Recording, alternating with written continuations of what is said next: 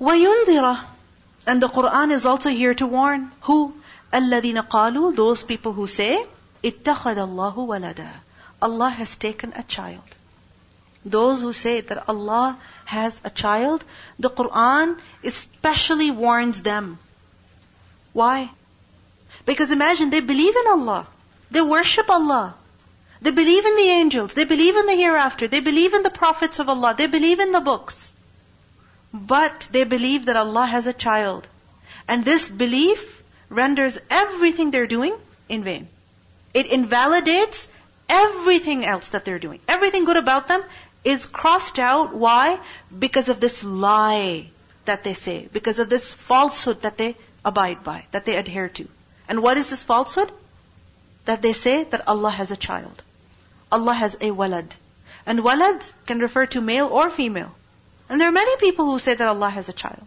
They believe in God, but they also believe that God has a child. Whether they call him Jesus, or they call him someone else, or, for instance, the mushrikeen of Makkah, what would they say about the angels? That the angels are Allah's daughters. So the Quran is here to correct the beliefs of people. Because the Quran is, the Quran is qayyim. Remember, the Quran is qayyim. It sets right. It fixes. Fixes your beliefs. Fixes your character. Fixes your thinking. Fixes your actions. Fixes your habits. So if you want to fix yourself, study the Quran. Read it. Reflect on it. Implement it. The more you will implement the Quran, the better you will become. So وَيُنذِرَ الَّذِينَ قَالُوا اتَّخَذَ اللَّهُ وَلَدًا And saying that Allah has a child, what is this essentially? Shirk. This is associating partners with Allah. Now a person might wonder, how is associating partners with Allah? A child is not a partner. A child is not a partner. And they give a very good reasoning that, oh, if God has a child, then you know, his only child he's sending to people, and his only child is dying for the sins of people, and that sounds so noble and so loving. Right? But what's the problem with this belief? How is it associating partners with Allah? I want the answers from you. Yes? Okay, very good. That believing in Allah means believing that He is God. And if He is God, that means He should be perfect and He should be unique above the creation, better than the creation, better than everyone else. And if a person were to say that God has a child, that means that God is not unique. There is someone else who is like him. There is someone else who is like him. Because when a human being has a child, he has a human child, right? And that human child resembles the parent. There's resemblance. There's sharing of characteristics. So saying that God has a child means saying that God has a partner. Then he's not unique anymore. Okay, this is one reason. Any other? Yes? Okay, that if you say that God is deserving of worship, and if God has a child, then that child should also be worshipped. So now there is no one God, there are two gods. And that's a problem. It's shirk. Okay. Okay? That having a child, what does that mean? That you need the child. You want the child. Hmm? It's a weakness. You know, it's for example a human weakness. And this weakness is not just found in human beings, but also in other creatures. This need to have children. It's a neediness to have children. And Allah is above that need. He's above that need. I remember I watched a documentary about chickens. Okay? And this one woman had this chicken, a very interesting kind of chicken, looked like a rabbit almost because it was so fluffy and white. Okay, and this chicken basically didn't have any chicks for the longest time. And she felt, you know, by the way that this chicken would look at, or it was a man actually, not a woman who had this chicken. So anyway, he felt that by the way that chicken would look at other chicks, you know, she wanted chicks of her own. So anyway, with great difficulty found a mate, and then the poor thing laid eggs, and then, you know, she was happy. She looked busy, she looked fine, she wouldn't end up in fights with others. She was fine. It's the need of a creation, of the creation, to have children, and God is above this weakness.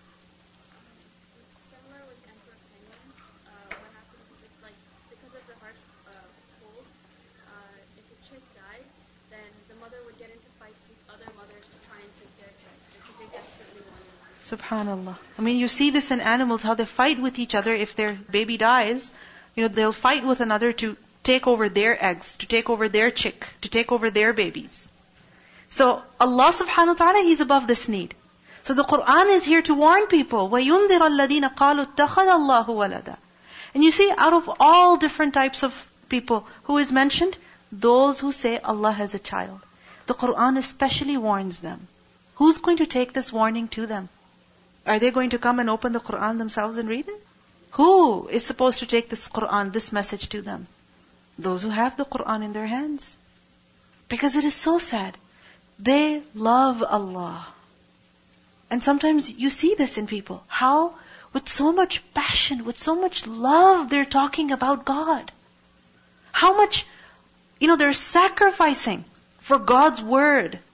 They'll go for 18 months, you know, to a country like Mongolia even. Why? In service of the church. They'll go to Africa.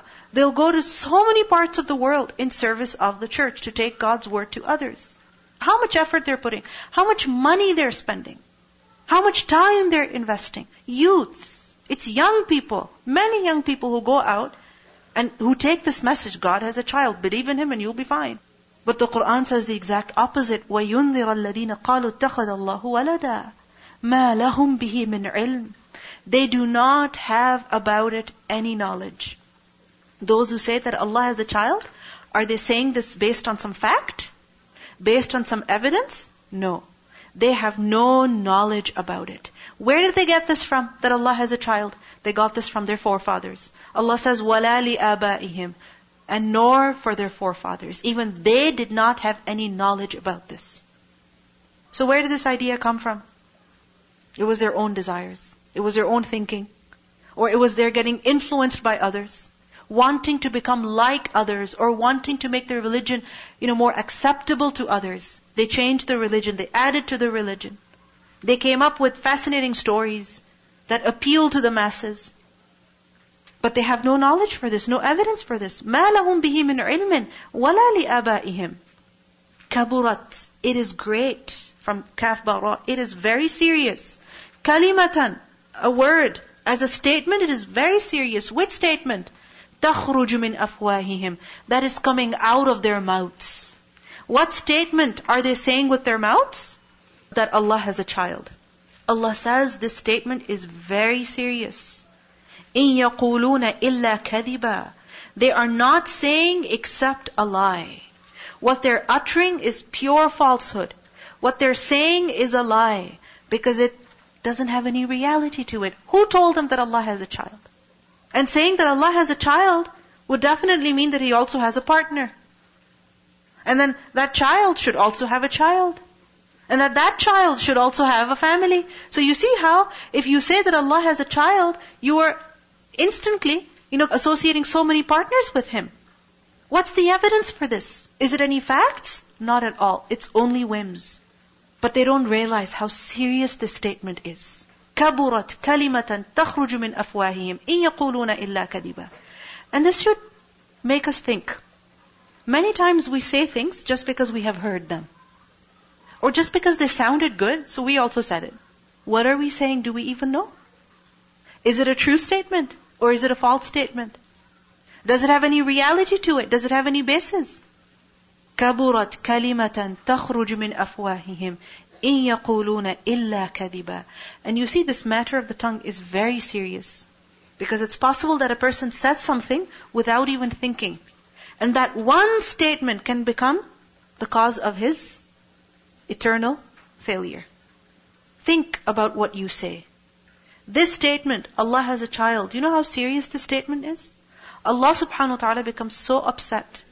And the skies and the earth, they become so fearful when a person says that Allah has a child, that in Surah Maryam we learn, تَكَادُ السَّمَاوَاتُ يَتَفَطَّرْنَ مِنْهُ The heavens, the skies, they would burst.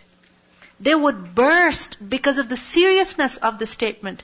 وَتَنْشَقُّ الْأَرْضُ And the earth would also break apart. وَتَخِرُّ الْجِبَالُ هَدًّا And the mountains would crumble down. The mountains, imagine, they would fall down, they would crumble. Why? أَنْ دَعَوْا لِلرَّحْمَنِ وَلَدًا Because they say that the most merciful has a child. whereas he does not have a child. So it's a serious statement. The Prophet ﷺ, who received this book, he was given the responsibility, first and foremost, to convey this book, the message of this book to others. Did he convey? Yes, he did. How? فَلَعَلَّكَ بَاخِعٌ نَفْسَكَ Then perhaps you would kill yourself. عَلَى آثَارِهِمْ Over their traces. What are their traces? إِلَّمْ يُؤْمِنُوا That they are not believing بِهَذَا الْحَدِيثِ In this speech. Which speech? The Quran. Asafa, out of grief. Meaning you would kill yourself out of grief because of these people. In other words, the Prophet ﷺ is being told, take it easy.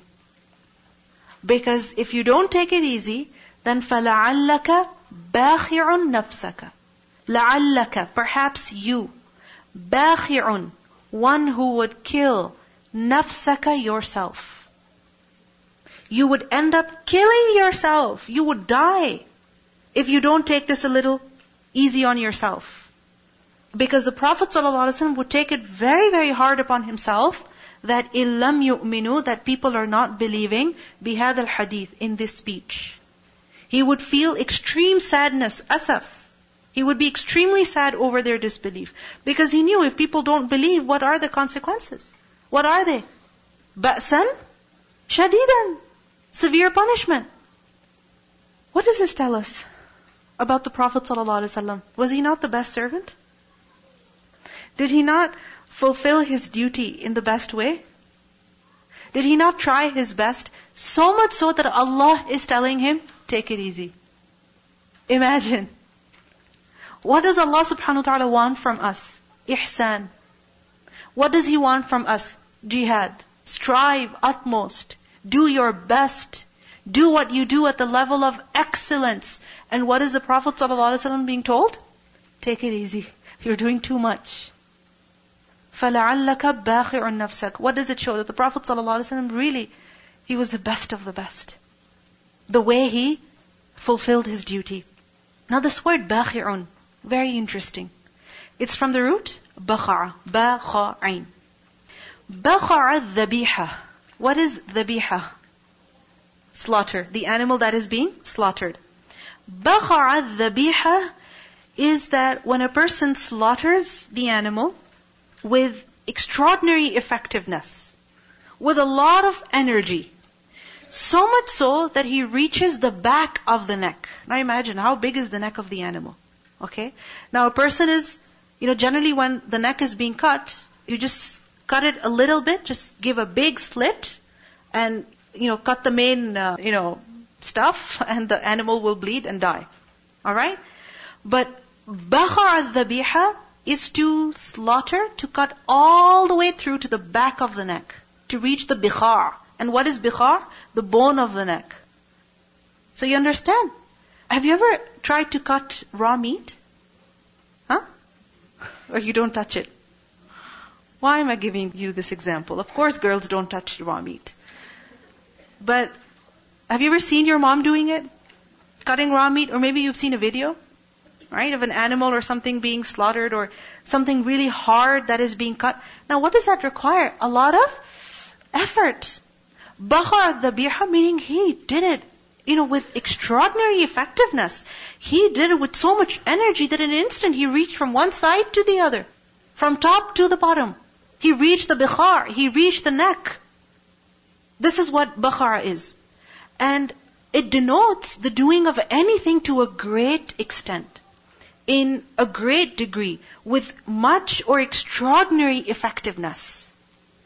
To do something in the best way, with a lot of effectiveness, very, very effectively. You know, properly. Bakhara nafsahu. Bakhara nafsahu. What does it mean? That he killed himself with grief. He's at the verge of choking himself to death. Why? Out of extreme grief.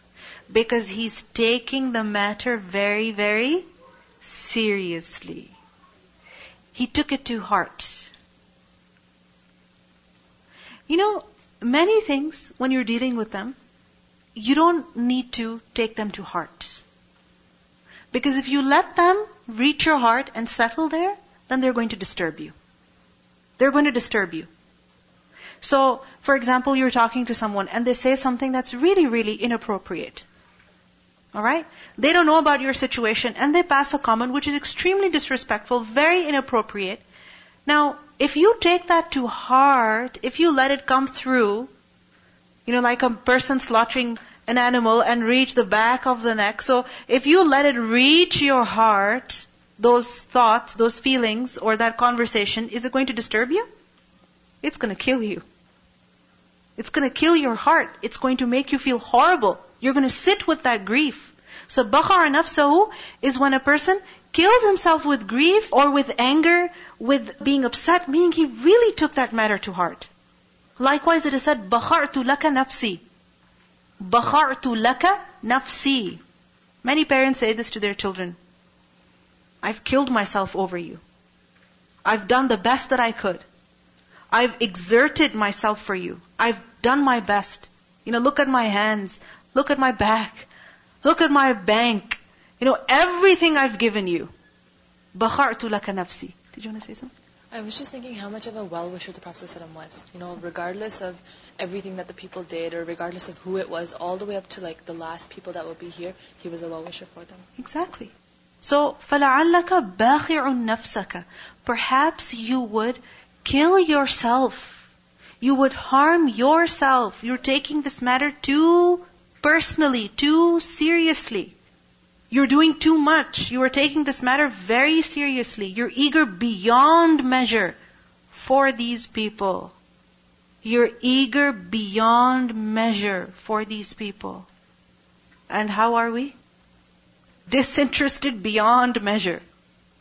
You know, someone's dying, someone's thirsty, someone's hungry. What do I care? Let them be. My life.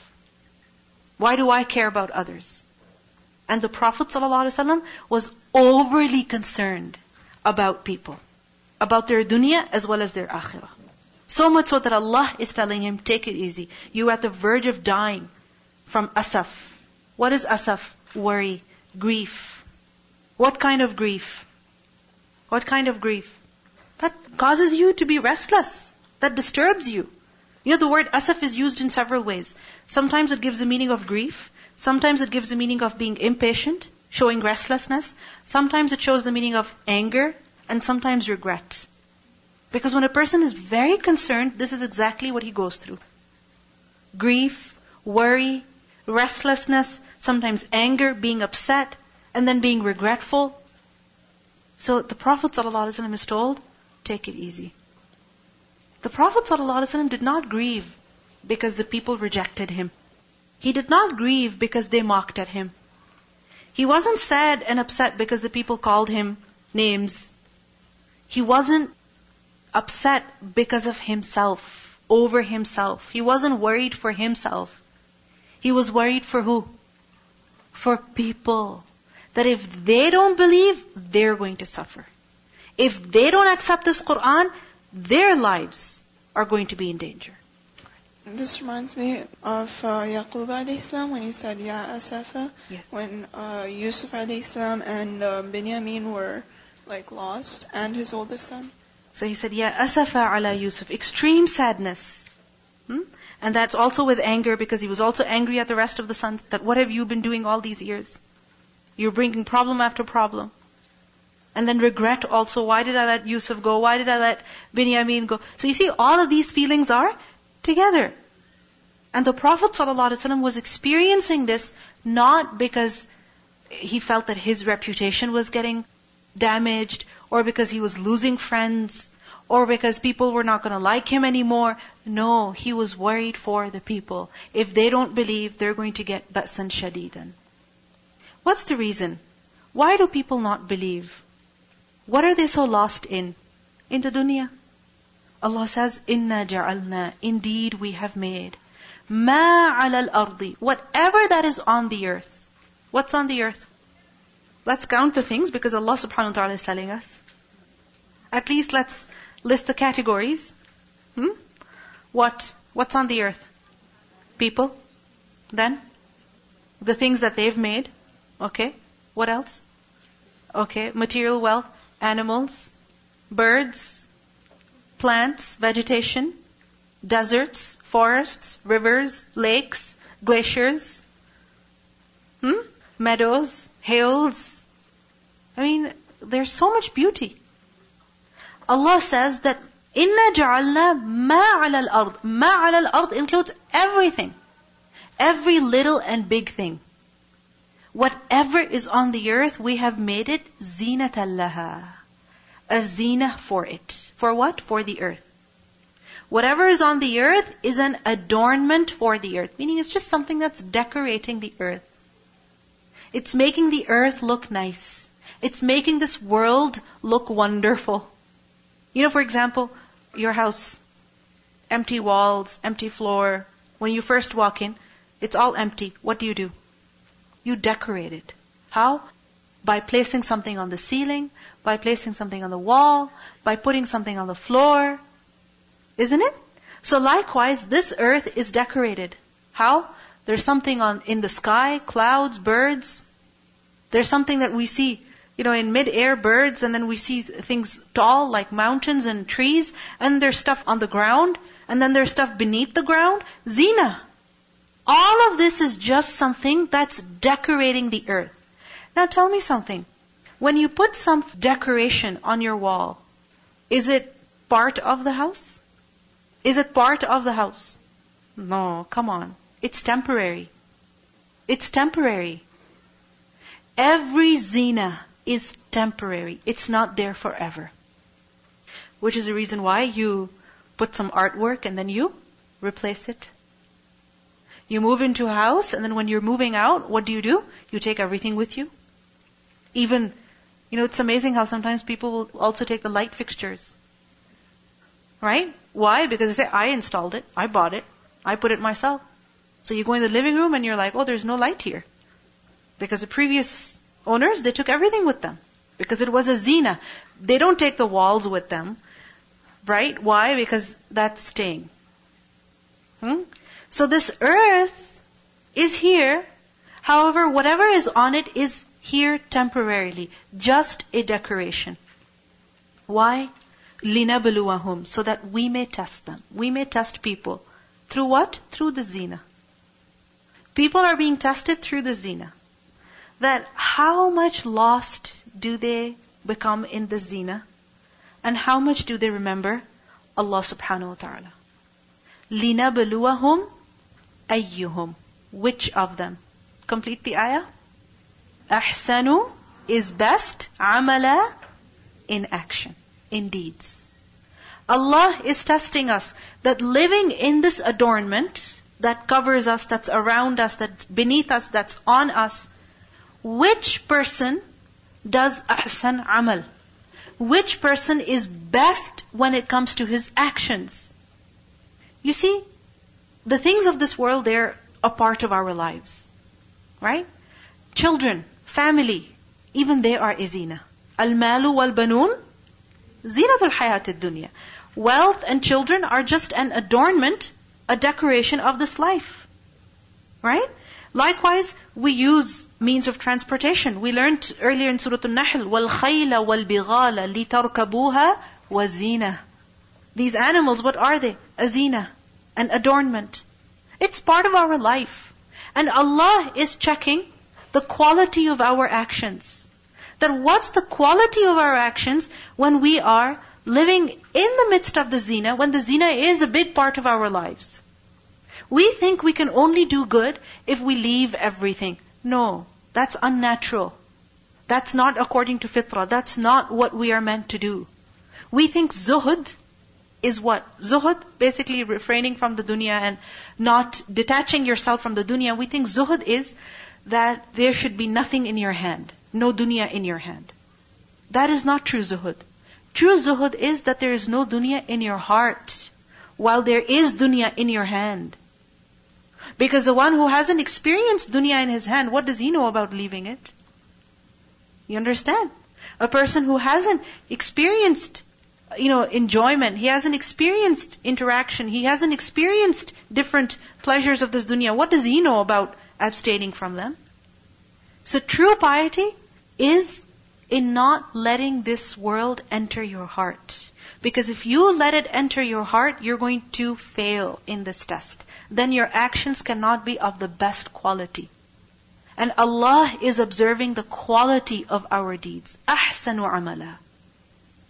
An action, for example, salah. What is the quality of that salah? Is it أحسن is it hasan? Is it su? Is it excellent? Is it good? Is it bad? What's the quality? That's what Allah subhanahu wa ta'ala is checking. He's not checking how much we're accumulating because He already created all of this. He's the one who gave the stuff to us. It doesn't matter how much money we make, how many things we have, and how many ice caps we can drink. That doesn't matter. What matters is what we do. It doesn't matter how much stuff we can buy on Black Friday, how much stuff we can buy in Christmas season, how many sales we can take benefit from. No, that doesn't matter. Because what is meant for you will reach you. Because it's written for you. What matters is amal. Actions. So for example, salah is an action. But what happens to its quality? Why does it become bad? Why does it go from good to bad? Why does the quality deteriorate? What's the reason? It's the zina. It's this adornment. So living in this zina, Allah is checking which person is good in his deeds. Wa inna, and indeed we, laja'iluna, surely wants to make, meaning we are going to make ma alayha, whatever is on it, meaning whatever is on the surface of the earth, we're going to turn it into sa'idan, into ground that is juruz, that is barren. Sa'id, we learned this word earlier also. When doing tayammum, take from sa'idan, tayyiban. Put your hand, pat your hand on sa'idan tayyiban. Sa'id is basically the top layer of the soil, of the ground. Meaning what you see with your eyes. So, this entire zina is going to be turned into a ground which is juruz. Juruz is barren, empty, that is bereft of any vegetation that is incapable of producing anything. Nothing grows on it. This earth is going to turn into a plain ground, which will lose its potential to grow anything. Flat, white like bread. So after having adorned this dunya, Allah will destroy it and make everything on it bare and dry. In Surah Taha, Ayah 105, we learn وَيَسْأَلُونَكَ عَنِ الْجِبَالِ They ask you about mountains. فَقُلْ يَنْسِفُهَا رَبِّي نَسْفًا Say, my Lord will blow them away with a blast. فَيَذَرُهَا قَاعًا صَفْصَفًا And He will leave the earth a level plain. لا ترى فيها عوجا ولا أمتا And you will not see therein any depression or any elevation. Flat, smooth, this is the reality of this earth. The things that we accumulate, the things that we adorn ourselves with, what's going to become of them? They're going to be flattened. The things that we take care of so much, we look at them and we dust them and we clean them and we put them back and we take them out very carefully. And if a child dare touch it, God save that child. Hmm? Think about it.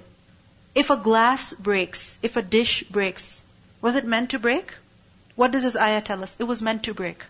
If the child didn't break it, you know what? Sooner or later it's going to break. But you know what matters? What you did at that time. What you said. How you reacted. What you did to that child. That matters. Allah does not look at how much we preserve the worldly things that we are given how long we can keep them, and how good we can maintain them. It doesn't matter. What matters is our words, our behavior, our actions. Let's listen to the recitation of these ayat. Bismillahir Rahmanir Rahim. الحمد لله الذي أنزل على عبده الكتاب ولم يجعل له عوجا قيما لينذر بأسا شديدا من لدنه ويبشر المؤمنين. ويبشر المؤمنين الذين يعملون الصالحات أن لهم أجرا حسنا ماكثين فيه أبدا. وينذر الذين قالوا اتخذ الله ولدا ما لهم به من علم ولا لآبائهم. كبرت كلمة تخرج من أفواههم. إن يقولون إلا كذبا فلعلك باخع نفسك على آثارهم إن لم يؤمنوا بهذا الحديث أسفا. إنا جعلنا ما على الأرض زينة لها لنبلوهم أيهم أحسن عملا وإنا لجاعلون ما عليها صعيدا جرزا The Prophet ﷺ once said, This world is sweet and green. What does it mean? It's attractive, it's delicious, it's fun. That's what this world is. Very tempting, very attractive. And Allah makes you generations succeeding one another. One generation comes, enjoys this dunya, and then goes, and another takes its place. Allah makes you generations succeeding one another, and He is watching what you will do. Your time here is temporary. The things here, you will leave them. They will break in your life, or they will break after your life. However, what is Allah watching? What you will do, what you will accomplish. Not the things you will accumulate, but the actions that you do, the legacy that you live, the good things that you begin, the examples that you set. That is what matters. There's a quote in which person said that in the life of this world, everyone is a guest. What does that mean? A guest, by definition, means you're here for some time. You came from somewhere, you're here for some time, and then you're on your way to your destination. In the life of this world, everyone is a guest, and his wealth is alone. It's alone. Whatever stuff you have, no matter how expensive it is, zina, no matter how good it is, it's a loan. The guest will depart, and the loan will be returned. Like when you go to a guest house, when you go to a hotel, whatever is there for you is a loan. You can't take those hangers with you to your house. Can you? Can you take the bed with you? Can you take the sheets with you? Can you take the pillows with you? Even if you like them? No, it's a loan. You can use it temporarily. And then you have to leave and the loan will be returned to the owner. Assalamualaikum. It reminds me of all the righteous companions or those, especially like Ibn Taymiyyah, Ibn Kathir, Abu Hurairah radiallahu anhum. They're dead with the amount of work that they have left behind. And just like you said, there we're going to be generation after generation. So our only limit time, what we only have is what footsteps are we going to leave behind. And now that I see my own daughter, like just yesterday I remember giving birth to her and today like she's almost three years old and only then I realize how time flies. Time will never wait for you. Exactly. We watch children grow up and we are amazed that how quickly time has passed. But we don't realize that yes, they've grown up and we have also aged. Yes.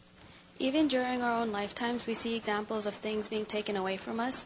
Either we lose something that we hold really close to ourselves, or something gets broken or destroyed. And every time a natural disaster hits, it's sort of an example for not only the people there and for everyone around that, you know what, all of this is going to end for you someday. Someday this will actually happen and you will have to leave it all behind. You can't restart. It'll be finished. Very true. And especially in autumn, fall season, what do you see? I mean, you want to stop the leaves from falling. Right? You don't want them to die. You don't want that beauty to go away, but can you stop it? No. You cannot. Time will continue to move on. It's not going to wait for you. So do something before your time is up. And you know, trees, after the whole season, I mean, in fall, as their leaves are falling, there's so much beauty in that also. And this year, this is something that I kept wishing for every time I saw those beautiful trees that, you know, you're going to live this life and you're going to end. We are going to go through this life and we're going to die. And we hope that inshallah our life is good and our death is also good. That is also beautiful. Just as these trees are also dying in a beautiful way. Because that's what matters. I was thinking that there's a quote that the best gift you can give to someone is time. Because that's one thing that's never going to come back from them. So the time that we're actually giving to Allah, that's going to be one of the assets that we're going to have in the akhirah. Exactly. And especially this ahsan amal. This is something that we need to focus on. Because many times we're doing good, but we don't care about the quality. We don't care about the quality of our actions. You know, for example, we'll just pray salah for the sake of praying it. We'll just read Quran for the sake of reading it. We'll just listen to our parents for the sake of listening to them. But what's the quality? You know, one is that, okay, I did it, and the other is that I did it well also. Both things matter. Doing it and doing it well. Go ahead. We relate this to the beginning of the, the surah where Allah subhanahu wa ta'ala is telling us that He deserves praise because He has given us the Quran. If we think about it, we can make our lives meaningful by following the Quran, by living through what it has commanded us to do, and by also following the example of Rasulullah sallallahu who's mentioned in the previous verse. Exactly. So if we take both of these into account, our lives become meaningful. Okay. سبحانك اللهم وبحمدك نشهد أن لا إله إلا أنت نستغفرك ونتوب إليك السلام عليكم ورحمة الله وبركاته Thank you.